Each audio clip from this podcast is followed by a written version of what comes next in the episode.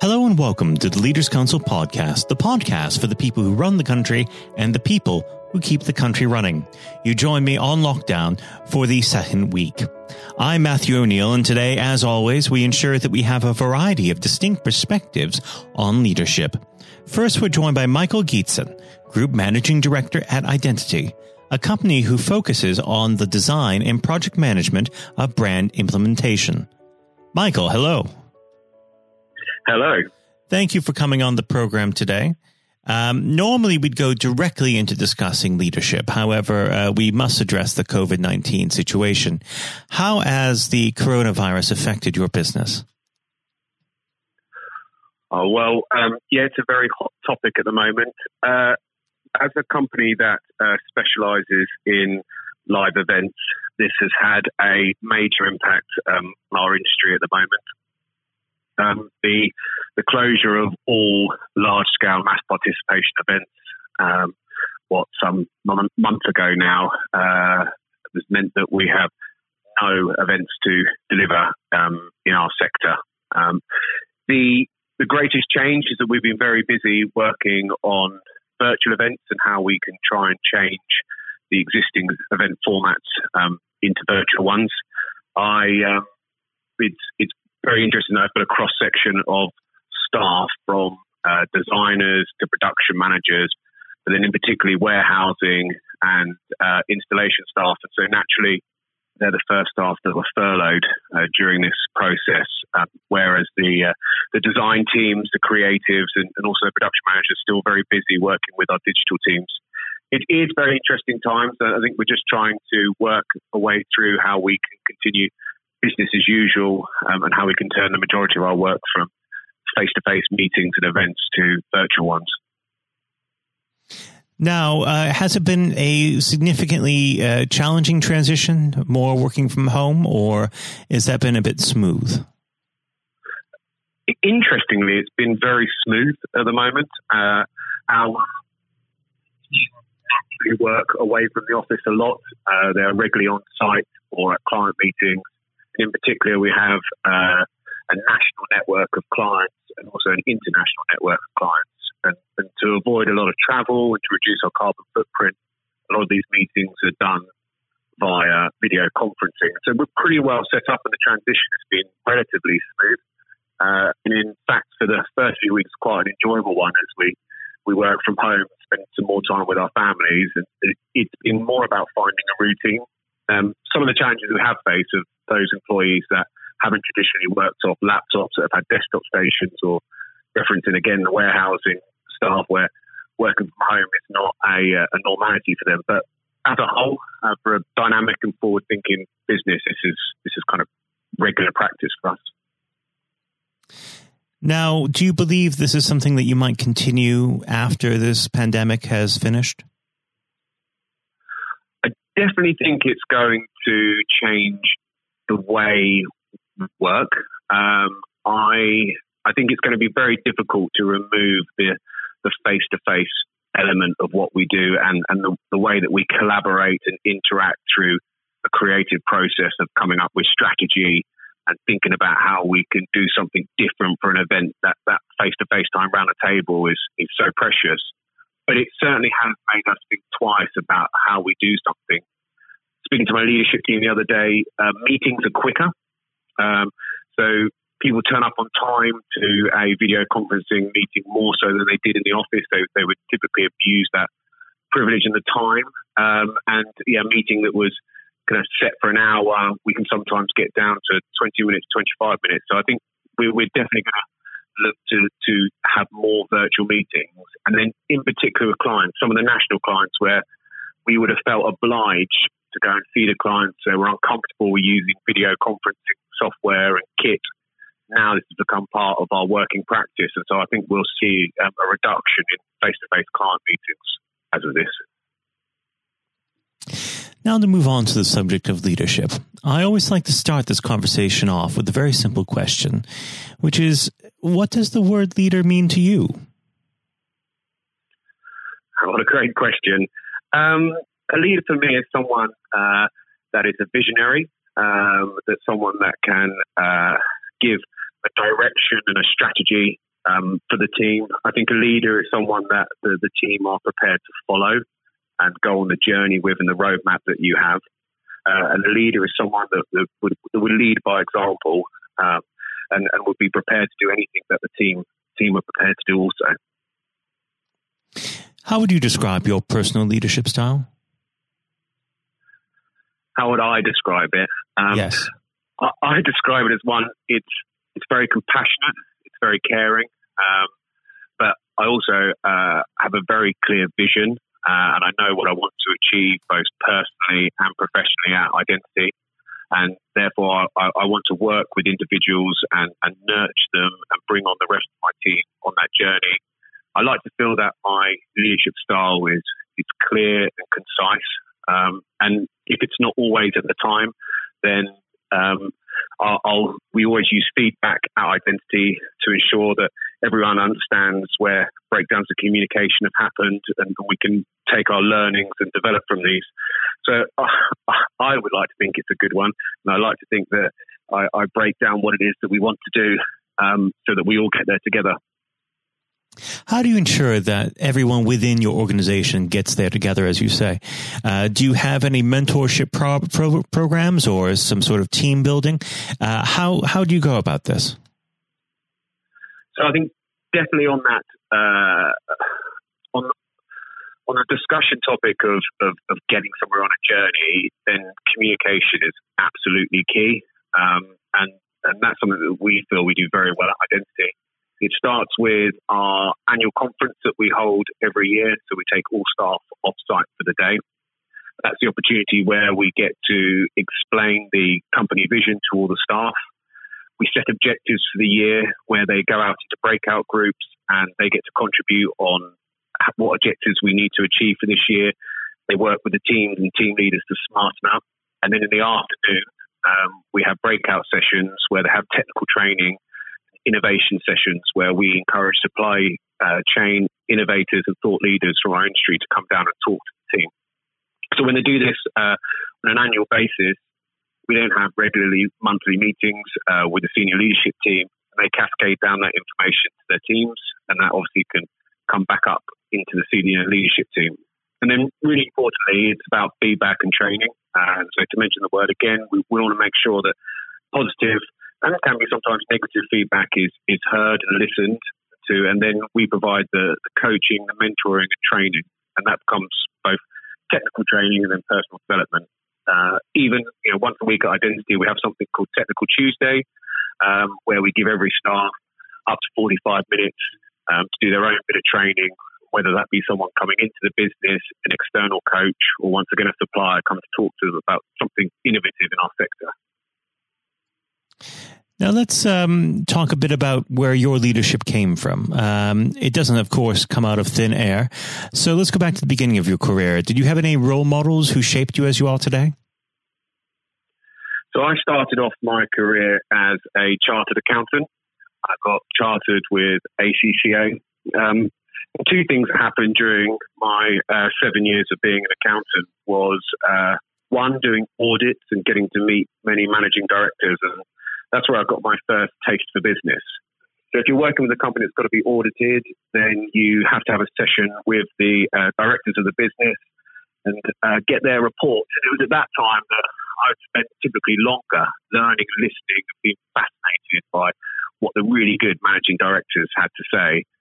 And in that time, you would have audited companies that some were good, some were okay, and some were really bad. And I like to think that I picked up on all the bad traits and what I wouldn't want to copy and all the good ones which are trying to emanate or improve.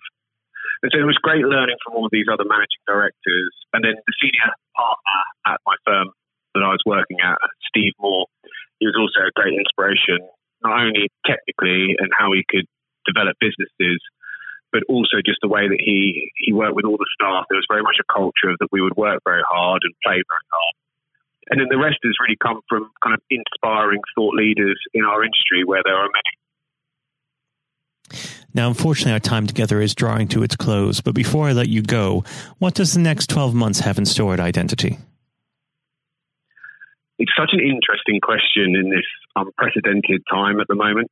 Um, the events industry it's taken a massive hit, and I'm not convinced that it will return back to normality until 2021. I think also that the learnings that we've got from virtual meetings will change hugely the, the outlook of the smaller events um, where people are getting together with the 10 to 12 meetings. I'm not sure they'll happen anymore uh, as much as they were. And so the next 12 months is very much about focusing on the next six months um, on the business. Identity has grown rapidly um, over the last few years. We, we won the uh, Sunday Times Fast Track 100 award, and it's been continuous growth over the last three years. So the one thing I guess that this pandemic has given the leadership team at Identity is the gift of time. So we're going to spend the next six months focusing very much on the business, our strategy, and how we can get to the top of our sector. Um, and then after that, there are major events that have been cancelled this year that will be identities focus.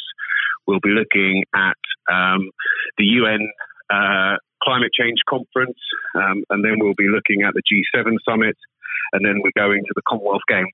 So there's lots of exciting events on the horizon for us. Well, uh, Michael, it's been an absolute pleasure uh, speaking with you today, and I very much hope you can come back on the program when things have gotten a bit back to normal. Uh, Michael, thank you. Thank you very much. I'd love to do that, and I wish I had a, a mystic ball I could look in and see what will happen uh, in 12 months' time, too. Interesting times. That was Michael Gietzen, Group Managing Director at Identity.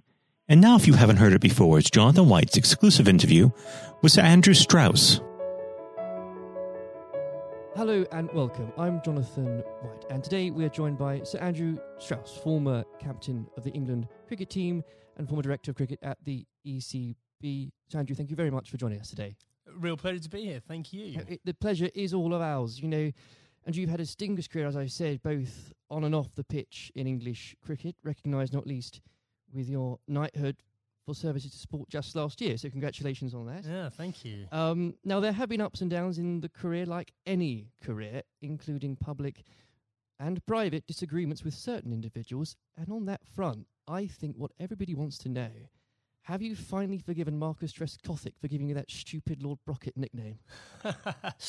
um, well, my recollection was that it wasn't Marcus Trescothick who gave me that nickname. Ah. It was actually Mark Butcher. Uh, He's but, to blame. You know, I think there were a lot of people. It was the senior England teams at the mo- mm. at that time who wanted to sort of put me in my place and make sure that I didn't get above my station. So um, thankfully, it didn't particularly stick, other than within those group of players. And you really did try and get on their nerves by getting above your station, because of course, in your first outing, uh, you went on to score 112. Mm. Now, am I right in saying this, perhaps, that you only got there because Michael Vaughan did himself an injury? Well, that was the reason I got on the pitch in the yes. first place. Yeah, absolutely. I mean, you know, it's often sort of misunderstood or misjudged the role that luck plays in a in an international career or sporting career. Full stop. And um, you know, I was wait, waiting patiently in the wings mm. for an opportunity, and it didn't really seem like an opportunity was going to come along. And then you know, I've only got injured in the nets, and there was my chance, and I had to kind of grab it with both hands if I could. And you certainly did. What was it like then to uh, see your name being put up on the Lord's Honour Board after your first appearance? Yeah, look, I'd just been transported to a completely different world almost. I'd been, I was a Middlesex player, I was mm. captain of Middlesex. All my focus was on helping Middlesex sort of win the championship and whatever. And then a week later, I've scored a Test century, which is something I'd always dreamed out, you know, literally all my life. And then the thought of doing it at Lords in your first Test match. I mean, it was literally the dream. So, and then suddenly I started thinking, wow, hold on, potentially I've got a whole England career ahead of me and everything that entails. So it was a real shock to the system. Um, but I suppose what I was grateful for was that I was rel- relatively old, probably not the right way of putting it, but I was 27 years of, of age I was pretty comfortable with my own game, and I was also, I think, mature enough to understand um, that this was a great opportunity for me, but not to get carried away with it, which is unfortunately what happens with a lot of younger players. Without a doubt, and I think in those early years of your career, it's so important. I think you'd agree, especially when you're learning from other more experienced people. And this can be true of any field, whether it's sports or politics or business. Um, to have somebody there that you can rely on or look up to for guidance. In those early days, was there somebody that you could say to this day that, thank goodness they were there for you? Uh, well, I think in preparing me for international cricket, Justin Langer was a massive Mm. um, source of advice for me. So he was captain of bef- you know, a couple of years beforehand and really helped me understand what I needed to do to get there. Um, but then I think on the day to day basis, my wife Ruth played a, a huge role, you know, and just in terms of because I, I think there is that real danger that you get carried away with it and you think Yes. international sport in that goldfish bowl that you know you're more important than you you were previously or that that whole world is the real world and uh, and obviously all we know is that the real world nothing's changed other than Mhm. other people's perception of you And you need that grounding. And again, that can be true of any uh, so many different areas of life. I think so. Yeah. I, I mean, very easy to get caught up in it and end up doing different things, being with different people, sort of trying to enjoy everything that goes with international cricket rather than focusing on the actual international cricket. And in those early days, Andrew, there were lots of examples where you could have got carried away because that team accomplished so much. Um, I think for a lot of people, the 2005 Ashes series is one of the greatest sporting moments of this country's history. Now, we could chat for hours about that, but I know uh, I wouldn't be allowed to, and, and, and you've got other places to be, so we can't do that. But I, if I may, I would love to ask what your highlight was personally for that.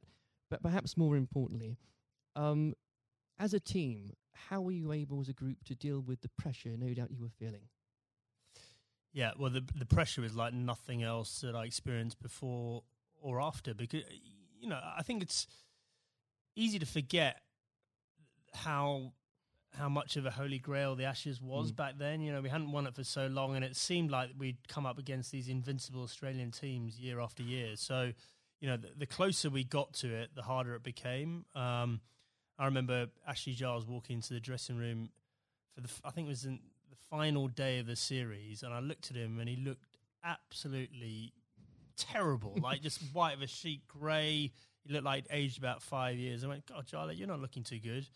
And he went, Yeah, it's not surprising. I haven't slept for eight weeks. and I went, Well, join the club. You know, I think we'd all been sort of living this behind our own closed doors. And um, yeah, it, was just an extraordinary thing. And uh, without doubt, the the highlight was number one, drawing that game at the Oval Yes. to make sure we we we won the Ashes, but also the day after. You know that open top bus parade around London, and to understand that we'd broken out of the cricket bubble, that they're just general sports fans or just people that were interested in in seeing England win at something were all engaged and completely besotted by the whole thing. I think that's such a key point, Andrew, because there's, there's so there were so many people back in 2005 that may have not even given cricket a second glance, and it put a whole new generation, especially of children, school kids, into loving that sport. And so, beyond the actual competition itself, what a fantastic thing to be able to say was accomplished. For, for Absolutely. Uh, uh, everything you say there is absolutely right. Like we, we just sort of opened the doors of cricket to a whole new generation. But probably more importantly, it was the one and only time in my life that I got papped outside a nightclub that night when we were celebrating. You know, I felt like I'd really arrived as Well a celebrity. Yes. it only happened for that one night, unfortunately. But I, I did ask for a highlight, and if you didn't perhaps give a specific one on the pitch, uh, uh, so I would suggest perhaps that catch at Trent Bridge.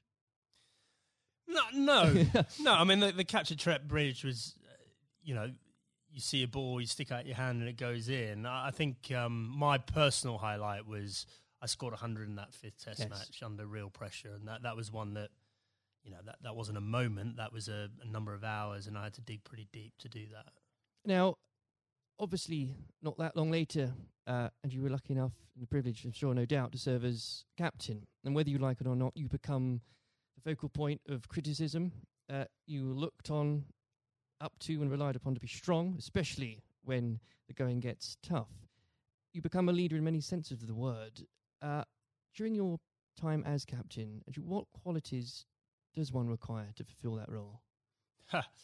um, well, a fair amount of resilience for starters. You know, you're absolutely right. You, you know, I, I remember when I, I got the role, it, it did feel like the biggest sort of poison chalice of all time, and the you know Yes. sort of a litany of England captains had sort of been churned up by the job prior to me taking over. So th- there was that sort of realization this is going to be a tough thing to do, um, and you're going to have to dig pretty deep. But I think actually the most important thing was sort of just pushing all that noise to one side and just clarifying okay if i'm going to do this job what is it that we really want to achieve out of this? And so you, th- suddenly that becomes a bit more exciting and a bit more enticing the idea of well we can do something that's never been done before here and i've got the opportunity to to play my part in that. So um you know i think that would that was a big part of it for me. Um uh, you know i think a lot of those qualities around leadership I don't think you know you have them until you're in that situation. It's very hard to prepare yourself properly for those sort of situations. Um, and when managing a team, uh, you're required to manage, of course, what some people could call big personalities. Others could use different, shorter words. How poisonous can it be, players, when players, and indeed, and this applies again to so many different areas of life, when individuals um, think they are perhaps more important than than a team? Well, I, think probably worth broadening out that a bit. You know, I, I think there there are all sorts of different people that you have to um, sort of contend with in a team environment, and uh, the job of the leadership or the management is to tr- to try and sort of gel them all together and get them bought into what you're trying to do and whatever. So, you know, th- there are some people that are a bit more self-absorbed. There's some people that are slightly more maverick in the, the way they they view the world. Um, there's some people that are very quiet. Uh, there's some people that are, you know, p- perhaps very worried about what might go wrong. And so you've got to try and Mm. understand all these people individually and try and get the best out of them.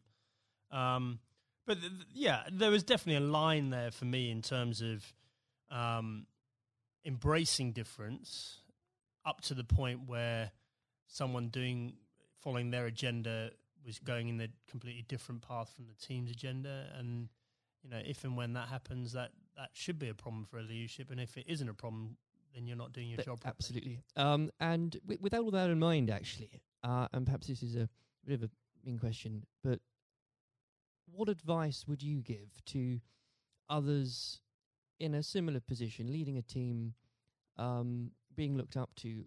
What would be the key advice you'd give to them, and that you couldn't really do without it?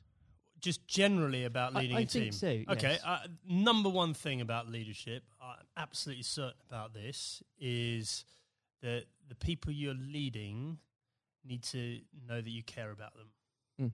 and if if they genuinely believe you've got their best interests at heart they will forgive all sorts of other inadequacies you might have and i definitely had many um, because they, they'll know your heart's in the right place and they uh, they'll feel comforted. There'll be a degree of sort of psychological safety or some or whatever it might you might term to to make sure that the, the team comes together when the going gets tough. If they genuinely don't believe you care about them and you're in it for yourself, um, doesn't matter how charismatic you might be. It doesn't matter, you know, how gregarious and and how um, impressive you might be as a person. They will be wary of you, Mm. and they will start looking after their own interests very quickly. Um, now, in 2015, obviously, you were appointed as director of cricket at the ECB. Uh, you took some pretty uh, major steps early on. Um, you brought in Trevor Bayliss as coach, was was brought in.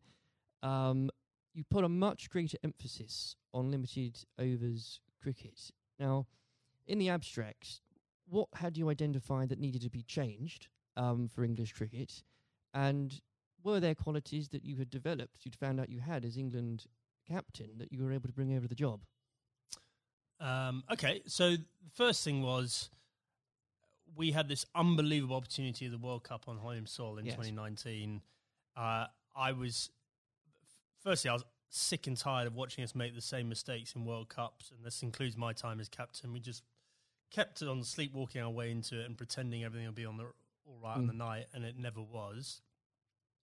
Um, and so I definitely made it our priority to win that 2019 World Cup. I thought that was more important than anything else that was going to be taking place in my tenure. Um, And I knew in order to do that, we had to completely shift our perception of white ball cricket. Quite a radical shift from what we, we what we were coming from. Yeah, but Mm. the rest of the game had moved on, Yeah. and the rest of the game had understood that white ball cricket was playing an increasingly important role in, in both financially, but also in in terms of players' focus and interest. Um, and we had to move. In fact, we didn't have to move at times. We need to get ahead of the time. So, you know, we had to completely shift our both our philosophy, but also the way we played in order to do that. Um, and I was very lucky uh, having both Trevor Bayliss and Eoin Morgan who were prepared to sort of role model that and lead that through. Um, and the second part of your question around what have the England captaincy sort of done to prepare me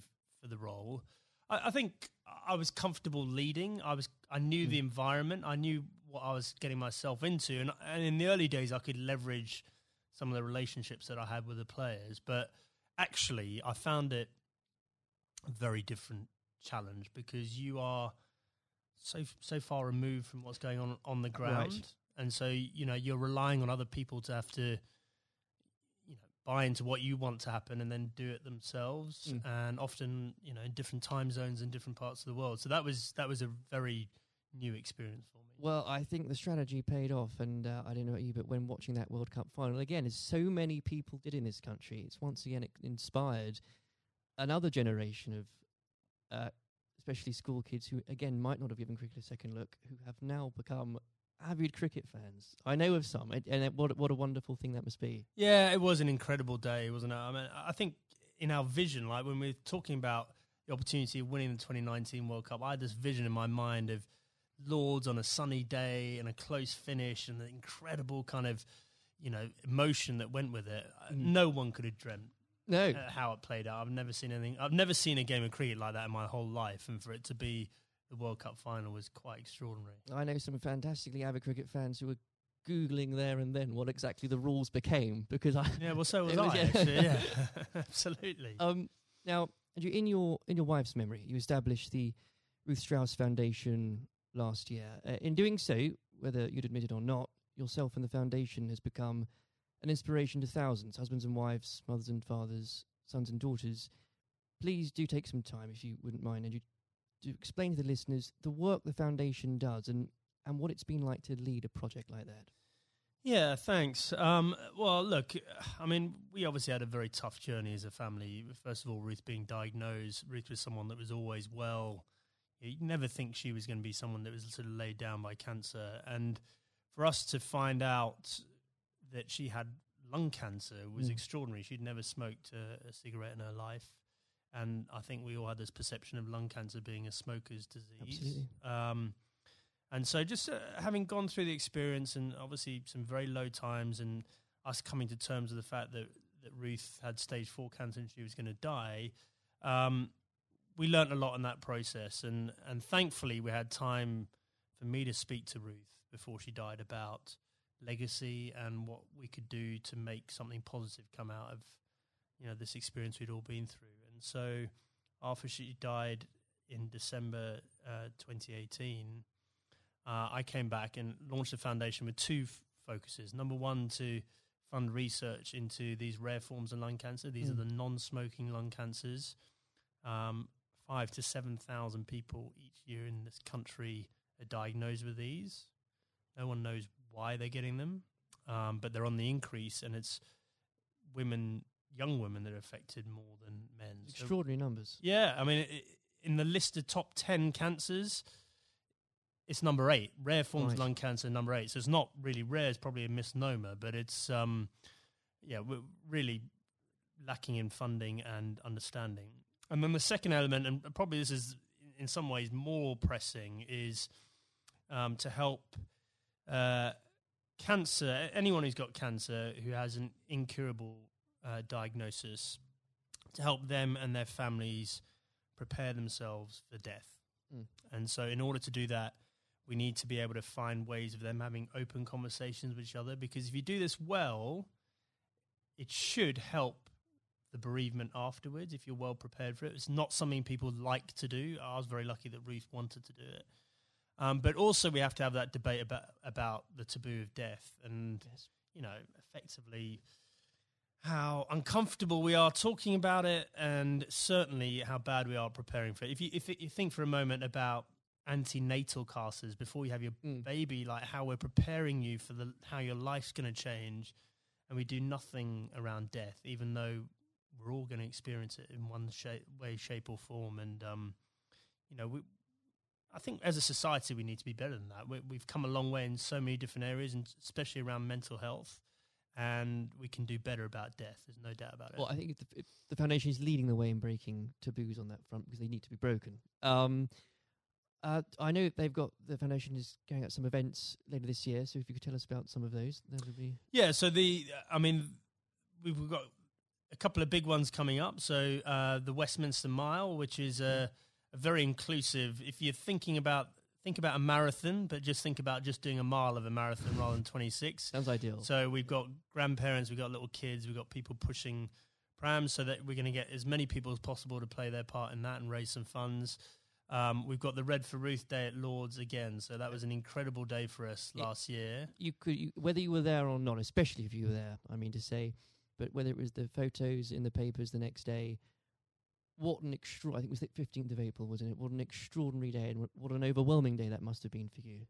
Yeah, absolutely. Well, I mean, you know, an Ashes Test match is a big day anyway, Yes. and then f- for us to have that extra element of the the Red for Ruth Day and to see the the wave of support, you know, it's probably it was just I myself and the boys were incredibly profoundly affected by that uh, in a good way. You know, we felt so much uh, love and support there.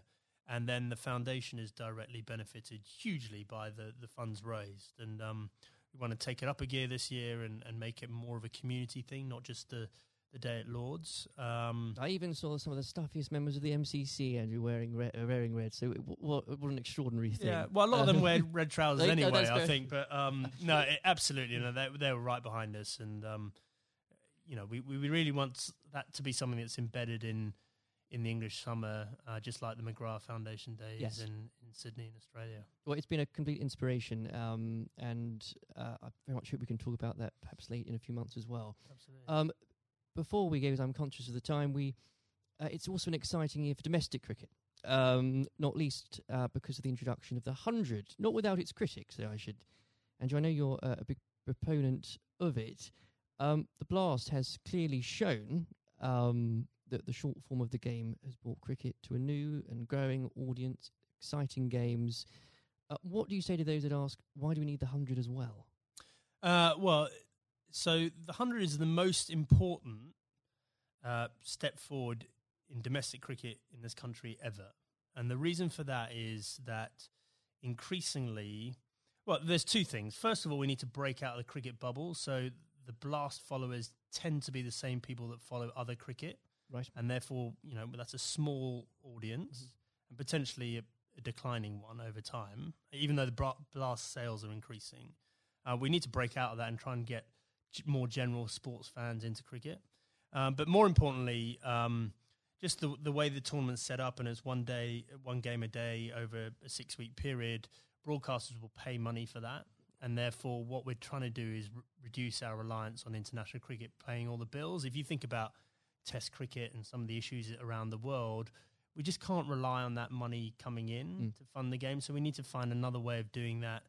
Um, I- just think it's going to be an incredible success. I'm so excited about it. I know there are people that are worried about it, but in two or three years' time, um, you know, we're going to have our own uh, short form tournament that will rival the Big Bash, and we'll be moving towards the IPL. And those are yeah, those are two enormous events out there, and we can have our own version of that ourselves. I can feel your enthusiasm for it. As a as an Essex fan, I, I'm still stumped as to. I think I'm going to have to choose between either supporting a team based at the Oval or a team based at Lords. And I, I I'll, I'll get over that, but I'll I'll yeah, have to do well, it. surely it's got to be the Lord's one, right?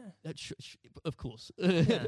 um, Sanju, it's been an absolute pleasure discussing that and everything else with you today. Thank you very much. Cheers. This has been the Leaders Council podcast. Thank you for celebrating excellence in leadership with us. I have been your host, Matthew O'Neill. Until next time, goodbye. Thank you for listening to our podcast. The views expressed within the podcast do not reflect the views of the Leaders Council of Great Britain and Northern Ireland, its parent company, or subsidiaries, members of staff, other guests, or any other person therein associated.